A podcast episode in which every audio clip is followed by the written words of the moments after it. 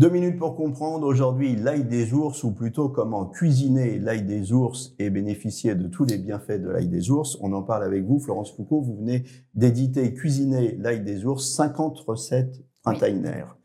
Alors, l'ail des ours.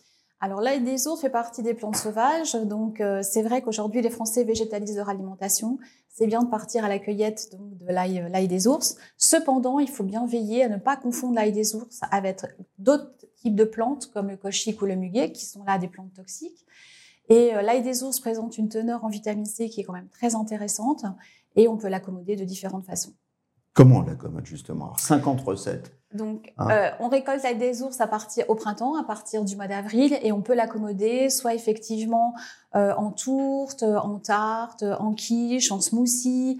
On peut faire des falafels à l'ail des ours ou encore guacamole à l'ail des ours ou un pesto. Glace à l'ail des ours. Glace à l'ail des ours, tout hein? à fait. Gâteau apéritif, sablé à l'ail. Tout à fait. Hein? c'est très divers et, varié. Euh, pourquoi c'est bon l'ail des, ours?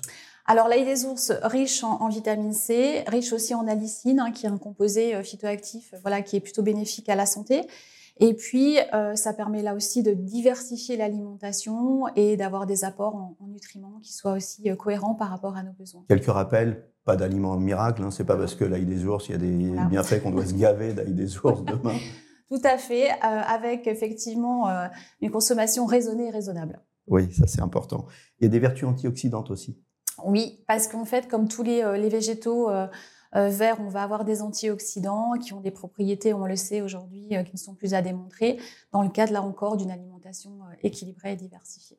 Voilà, l'ail des ours, vous savez pas comment l'accommoder. Eh ben, maintenant, vous avez 50 recettes printanières. Merci Florence.